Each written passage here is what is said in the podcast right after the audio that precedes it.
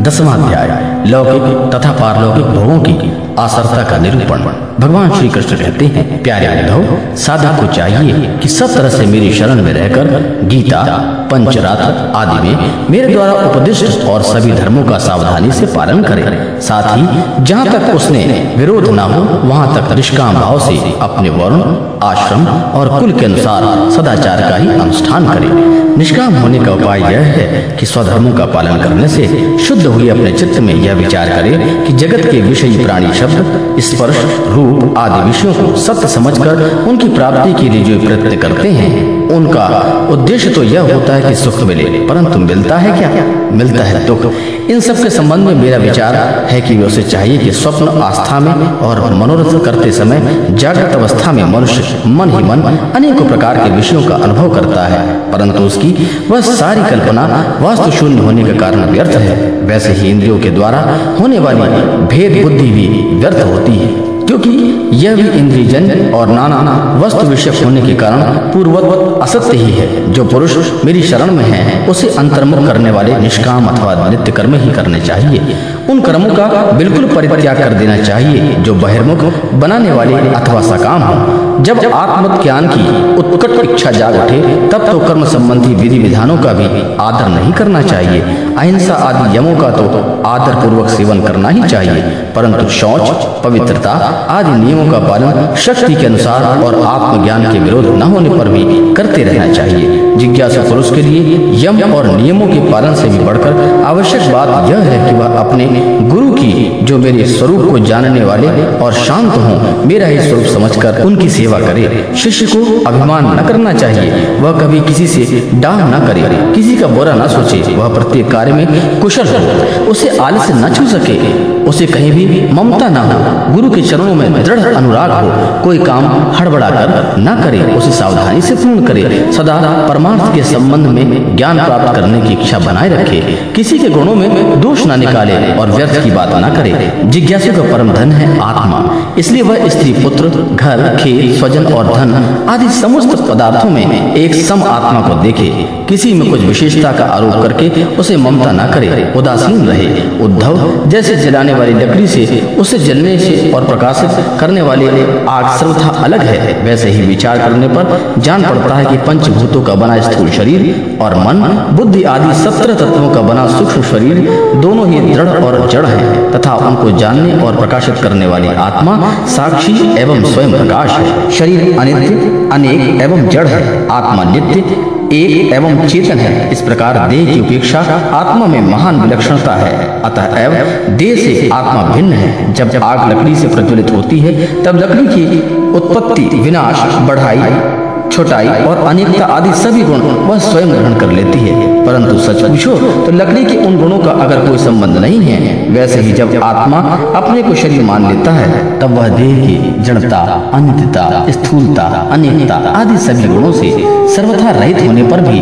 उनसे युक्त जान जाता है। ईश्वर के द्वारा नियंत्रित माया के गुणों ने ही सूक्ष्म और स्थूल शरीर का निर्माण किया है। शरीर को शरीर और शरीर को जीव समझ लेने के कारण ही स्थूल शरीर के जन्म, मरण और सूक्ष्म शरीर के आवागमन का आत्मा पर आरोप किया जाता है।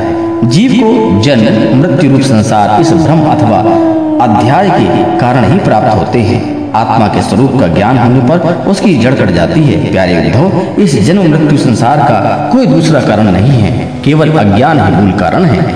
इसलिए अपने वास्तविक स्वरूप को, आत्मा को जानने की इच्छा करनी चाहिए।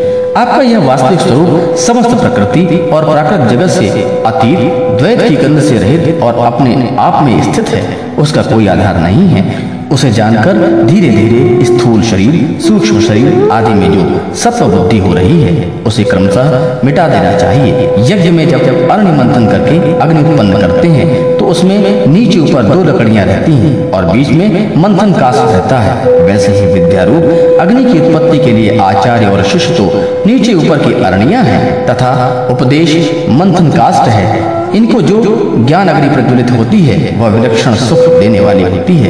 इस यज्ञ में बुद्धिमान शिष्य गुरुओं के द्वारा जो अत्यंत विशुद्ध ज्ञान प्राप्त करता है, वह गुणों से बनी हुई विषयों की माया को भस्म कर देता है। पश्चात वे गुण भी भस्म हो जाते हैं। जिनसे कि यह संसार बना हुआ है। इस प्रकार सबके भस्म हो जाने पर जब आत्मा के अतिरिक्त और कुछ वस्तु शेष नहीं रहती, तब वह ज्ञान अग्नि भी ठीक वैसे ही अपने वास्तविक स्वरूप को शांत हो जाती है, जैसे सविधा न रहने पर आग बुझ जाती है। प्यारे विधो यदि तुम कदाचित कर्मों के कर्ता, सुख, दुखों के भोक्ता, जीवों के अनेक तथा जगत काल, वेद और आत्माओं को नित्य मानते हो, साथ ही समस्त पदार्थों के स्थित प्रवाह और नित्य यथार्थ को स्वीकार करते हो, तथा यह समझते हो कि घट, पट आदि वाहित आकृतियों में भेद से उसके अनुसार ज्ञान ही उत्पन्न होता है और बदलता रहता है।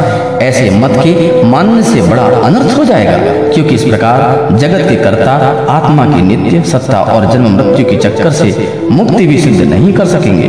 यदि कदाचित ऐसा स्वीकार कर भी लिया गया तो देह संवत्सर काल अवयवों के संबंध से होने वाले जीव की जन्म मरण आदि अवस्थाएँ भी नित्य होने के कारण दूर ना हो सकेंगे, क्योंकि तुम देह आदि पदार्थ काल की नित्यता स्वीकार करते हो। इसके सिवा यहाँ भी कर्मों का कर्ता तथा सुख दुख का भोक्ता जीव परतंत्र ही दिखाई देता है। यदि वह स्वतंत्र हो तो दुख का फल क्यों भोगना चाहिए? इस प्रकार सुख दुख की समस्या सुलझ जाने पर भी दुख भोग की समस्या तो उलझी ही रहेगी। अतः इस मत के अनुसार जीव को कभी मुक्ति या स्वतंत्रता प्राप्त न हो सकेगी।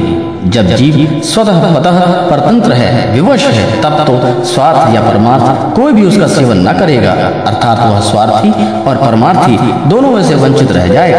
यदि यह कहा जाए कि जो भली भांति कर्म करना चाहते हैं, वे सुखी रहते हैं और जो नहीं जानते, उन्हें दुख भोगना पड़ता है। तो यह कहना भी ठीक नहीं है, क्योंकि ऐसा देखा जाता है कि बड़े बड़े कर्म कुशल विद्वानों को भी कुछ सुख नहीं मिलता और उन्होंने का भी कभी कभी दुख से पालन नहीं पड़ता। इसलिए जो लोग अपनी बुद्धि, कर्म इत्यादि से सुख पाने का घमंड करते हैं, उनका यह अभिमान व्यर्थ है। यदि यह स्वीकार कर लिया जाए कि लोग सुख की प्राप्ति और सुख के नाश का ठीक ठीक उपाय जानते हैं तो भी यह मानना ही पड़ेगा कि उन्हें कभी ऐसा उपाय का पता नहीं था। जिससे मृत्यु उनके ऊपर कोई प्रभाव न डाल सके और वे कभी मरे नहीं। जब मृत्यु उनके सिर पर नाच रही है, तब ऐसा कौन सी भोग सामग्री या भोग कामना है जो उन्हें सुखी कर सके?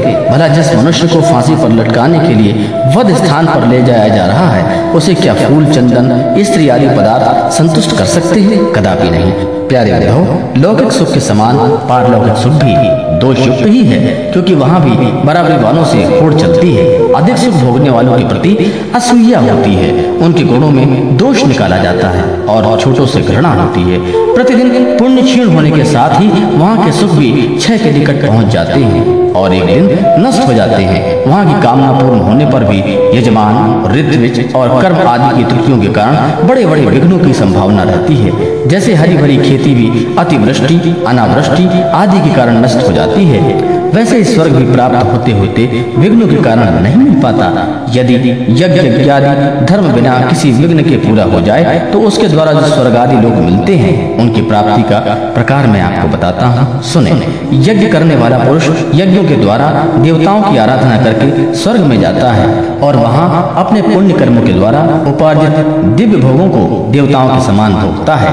उसे उसके पुण्यों के अनुसार एक चमकीला विमान मिलता है और वह उस पर सवार होकर सुर सुंदरियों के साथ विहार करता है। गंधर्वगण उसके गुणों का गान करते हैं और उसके स्वरूप लावण्य को देखकर दूसरों का मन लुभा जाता है।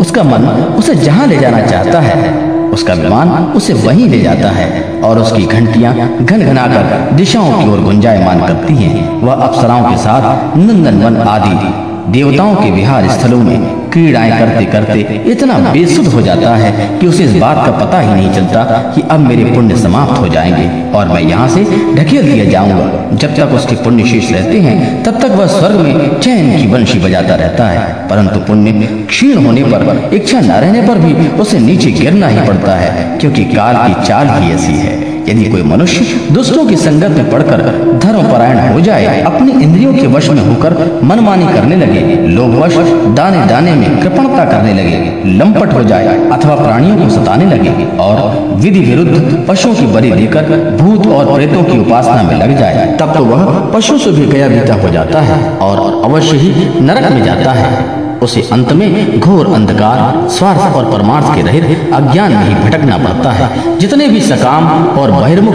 करने वाले कर्म हैं, उसका फल दुख ही है, जो जीव शरीर में अहंता, ममता करके उन्हीं में लग जाता है। उसे बार बार जन्म पर जन्म, मृत्यु पर मृत्यु प्राप्त होती है। ऐसी स्थिति में मृत्यु धर्मा जीव को क्या दुख हो सकता है? सारे लोग और परलोगों की आयु भी केवल एक कल्प है, इसलिए मुझसे भयभीत रहते हैं। औरों की तो बात ही क्या? स्वयं ब्रह्मा भी मुझसे भयभीत रहते हैं। क्योंकि उनकी आयु भी काल से सीमित, केवल दो परार्थ है सत्व रज और तम। ये तीन गुण इंद्रियों को उनकी कर्मों से प्रेरित करते हैं और इंद्रियाँ कर्म करती हैं। जीव अज्ञान अज्ञानवश सत्व रज आदि गुणों से इंद्रियों को अपना स्वरूप मान बैठते हैं और उनके किए हुए कर्मों का फल सुख दुख भोगने लगता है। जब तक मनुष्यों में विषमता है, अर्थात शरीर आदि में मैं और मेरे पन का अभिमान है, तभी तक आत्मा के एक तत्व की अनुभूति नहीं होती। वह अनेक जान पड़ता है और जब तक आत्मा की अनेकता है, तब तक तो उन्हें काल अथवा कर्म किसी